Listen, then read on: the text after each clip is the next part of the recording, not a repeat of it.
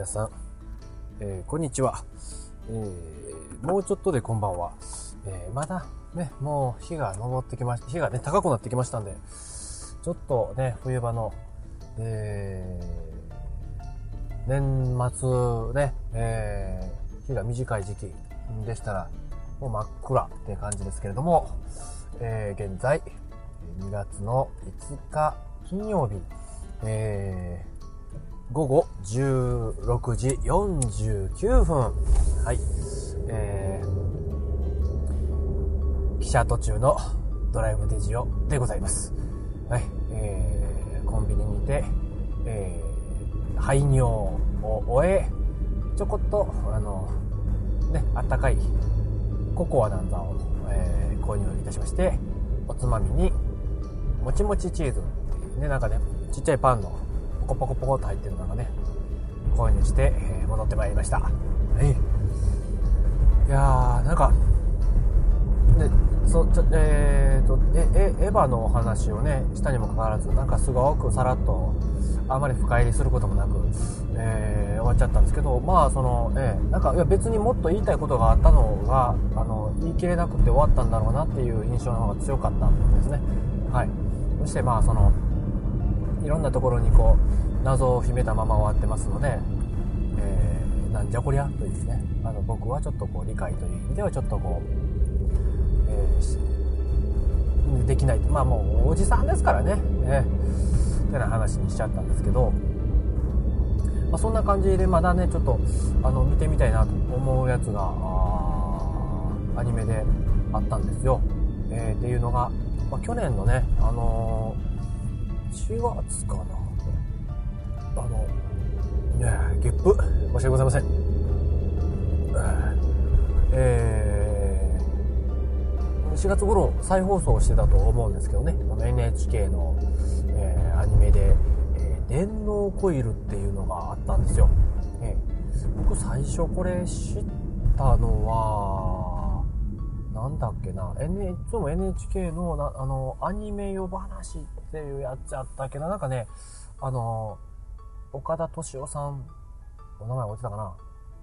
お名前落ちたかな岡田敏夫さんで落ちたと思う。あのね、あの、オタ、オタクの、あの、太っちょさんやったのが、あの、ギュッと激痩せされてね、今どうなのかなちょっとわかんないですけれども。で、あの、いろいろその辺のサブカルチャーを語らしたらっていうことになるんでしょうか。サブカルチャーじゃないのか、アニメを語らせたらですか、え、オタク文化を語らせたら、えー、ね、右に出るものはっていう風な、あの、うん論客って言っていいのかどうかちょっとよくわかんないですけども 方ですね。なんかが出てきて、あの、お話しなさってました。えー、番組だったんですけれども、そこで取り上げられてたのが、その電脳コイルというアニメだったんですよ。まあ、比較として、あの広角機動隊撮ってるかな？撮ってましたよね、確かね。はい。えー、でね、まあ、あのー、描かれてた、その、金、金じゃないな、えー、相当未来の話に、ね、えー、広角機動隊に関してはもう完全にその、あの、体が、えー、アンドロイド化がもう完了し、ね、えー、そのアンドロイド化された体を駆使して、さらに、えー、サイバーテロというのと戦う。またはその、えサイバー空間での、あのよりこう、政治色というか、あの脳に近いところで起こる、え、ー、と、事件って言いましょうかね。えー、なんか違うかな。もっと政治色が強いですかね。ってのを、ね、あの、こう、に挑んでいかれるお話ですけれどもね。はい。えーまあ、その電脳コイルを語るときに、その広角機動隊が出てきたのはですね、そのやはりバーチャルリアリティ、ね、仮想空間っていうものを、まあ、えー、そんなにそのね、あの、アンドロイドというふうな、えー、擬態っていうふうな言い方してましたけど、そういうようなところまで、えー、行く手前のですね、あの、バーチャルリアリティという、その環境下でですね、あの、あれ話がすり替わりつつあるような気がするんですけど、その、えー、広角機動隊の方では、こう、大人たちがね、えー、社会が、えー、こう、テロなどの、あの、え事件にね、こう巻き込まれていくというね、うんえー、そうもっとこう、すごい、こう、大きな枠組みでの語られてる部分なんですけれども、電脳コイルっていうのは、それがね、あの、子供たちがですね、あの、体験すると。えー、ね、メガネをかけると、その、えメガネの向こう側には、メガネを通した世界には、ね、実際の空間に、えバーチャルリアリティの空間がその重なるようにね表現されていて、えー、当然見た目に普通の壁なんですけれどもそこはあのバーチャルリアリティを1枚かぶった、えー、壁になっていて、えー、でそこにいろんなこう情報がねあの内在してるって言い方するんでしょうかねはいあのそんな世界なんですよえー、面白いじゃないですか。メガネかけるとね、その電脳ペットみたいなのが見えてですね、えー、あのー、実際に触れたり抱っこしてきたりですね、するんですね。面白いですね。うん、メガネかけただけでそこまで感じさせるっていうのはなんかすごい話ですけれども。まあ、この間テレビ見てたら、ね、あのえ目隠しをしていてもですね、あのえー、頭に、ま、巻いた、えー、頭になんか巻くんですよ、くるっと。そうすると、おでこのところにカメラがあって、そのカメラで撮影されたものが、えっ、ー、と、あ電気信号に変えられて、え、後頭部にね、その、電気信号を表示するような形で、表示する？なんか変ですね。電気信号にか、あの、変えられて、あの、撮影されてるものが、その、電気信号の刺激として後ろの後頭部ですね、えー、目の目のなんだ？なんか、えー、視覚を司る脳を刺激するんですよ。脳の部分を。ね、それで、えっとね、目隠ししてても、えー、のホワイトボードの前に書かれてるものが三角やったら三角とかね。丸やったら丸とかですね。分かっちゃうっていう。えらい時代来ましたよこれ。まあ、あの解像度がそんなに高いわけではないそうですので、ねあのまだまだこれからというようなところみたいですけれども、あのねえ、視覚障害をお持ちの方は本当にある意味、まあ、実験段階になるかもしれませんが日常生活で、えー、使えるあのところにまで、ね、補助ですね。日常生活の補助には、まあ、十分役に立つだけの能力をね発揮しているらしいんですけれどもね。えらい時代になりましたけれども。まあ、あの、電脳コイルというアニメの中ではメガネをかけると、そこにね、えー、実感できるバーチャルリアリティがですね、広がっていて、はい、えー、メタタグってね、そのなんかこう、お札みたいなのがね、えー、出てきて、それで、その、えー、電脳ですからね、あのいろいろとそういう、こう、バーチャル上の、いろんなアイテムあるじゃないですか。ね、そういうものをですね、えー、駆使したり、えーそれをなんかこう阻止し合ったりとかね。あなかなか面白いですね、えー、小学校6年生の最後の夏休みがね背景になってます、えー、転校生がやってきたことによって、えー、ある、えー、そのバーチャルリアリティの、えー、特区になるんですかね。行政特区みたいな形でそれを骨町でねあの展開しているという、えーバーチャルリアリティの世界をあのに展開してるっていう街特区のような街が背,、え背景になってまして、うん、そこでの、えー、いろんな出来事がね、えー、なんですけれども。いやーその何ですかね。あのー、なんとなく身の回りでね起こってるそのあのソフト開発のね背景であるとかね、えー、そういうものもねうまく織り込まれつつあの、えー、子供たちのね、えー、あの、あの、あの最後の夏というふうな、はい、あの、なんと素敵な、えー、穏やかな、はい、えー、愛らしい、えー、子供像、ね、子供たち描かれてて、でもまあ、あのー、描かれてる子供たちそれぞれにね、えー、家庭であったり、友達であったりと、ね、背負ってるものがいろいろあってですね、え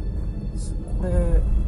ー、どっかで別なところで話したかな。いや、まあでもそうなんですよ。うん。あのー、キャラクターの、え描き方がね柔らかくて、え大人はちょっとグロくリアルチックに描かれてるんですけどね。子供たちはあアニメキャラらしいアニメアニメしたね、え元気はつらつな、えあのキャラクターに描かれてます。あのどうどうなんでしょうね。あのこの僕が感じてる子供像っていうのはひょっとするとあの昭和に置いてきてしまったものなのかなってちょっと思うところもあるんですけどね。はい。ですから、その、ひょっとすると大人の僕だから感じてしまってるというのか、ええ過去に置いてきた子供像っていうものをこう実感してるだけなのかもしれませんので、今の子供たちが見たらこれどう思うのかなっていうのちょっとね、あるんですけれども。まあ、なんですか、その、バーチャルリアリティをね、駆使する子供たちがですね、まあまあ、まあ僕のね、あの、息子たちからすると、かなり高度なことをですね、えー、サクサクやってくれてるっていう風な感じで、ちょっとまあ、あの、その辺の高度差は、あの、年齢に見合わなさそうなところもあるんですけれどもね、えー、あまあまあ、ひょっとすると、あの、この先、そういった世界っていうのはどんどん広がりつつ、あるかもしれませんね。そのネット、パソコン、パソコン、微妙なんですけれどもね、まあそういった、あの、電子で表現されてる、デジタルで表現されてる世界を制御するという風なのはね、どんどん低年齢化が進んで、ね、あの、僕たちからするとちょっと想像を絶するような子供たちの新しいそのデジタルワールドとの接し方みたいなのがね、えー、さらに今後なんかこう目の当たりにするようなことになってくるんだとは思うんですけれども、うん、まああの、でその世界観の中に、ね、ソフト開発のね、あの、なんかこう流れってあの日々ねバージョンアップに一喜一憂するわけですよね。はい。ね、まあ、したらしたでまたトラブルとかもあるわけですよね。何でもかんでも OK かっていうと、ね、僕なんかやっぱりその、最新のソフトね、バージョンにしたいんですけれども、やっぱり継続したお仕事の中で、それをしたことによって、あの、過去のお仕事に支障が出るかも、なんて話になると、でもう少しその、いろんな意味で、あの、安定した環境を確認できてからでないと、で、導入なんて、いうことにはできなかったりするんですけれども、まあ、えー、もし、もしですよ、この後ね、えー、バーチャルリアリティ、本当にリアルとの接点が、あの、非常に、なんですかね、その親密なですね、そういう形で、えー、ソフトのバージョンアップ、または、その新しいその概念で、え構築し直されたりした時にですね、その古いバージョンとの、その、何ですか、共存がうまくいけばいいんですけれども、そうじゃなくって、歪みですとかね、えいうものが生まれてくるなんていうことは、すると起こりえますよね。ねそういうものをね、あの、上手に匂わせてですね、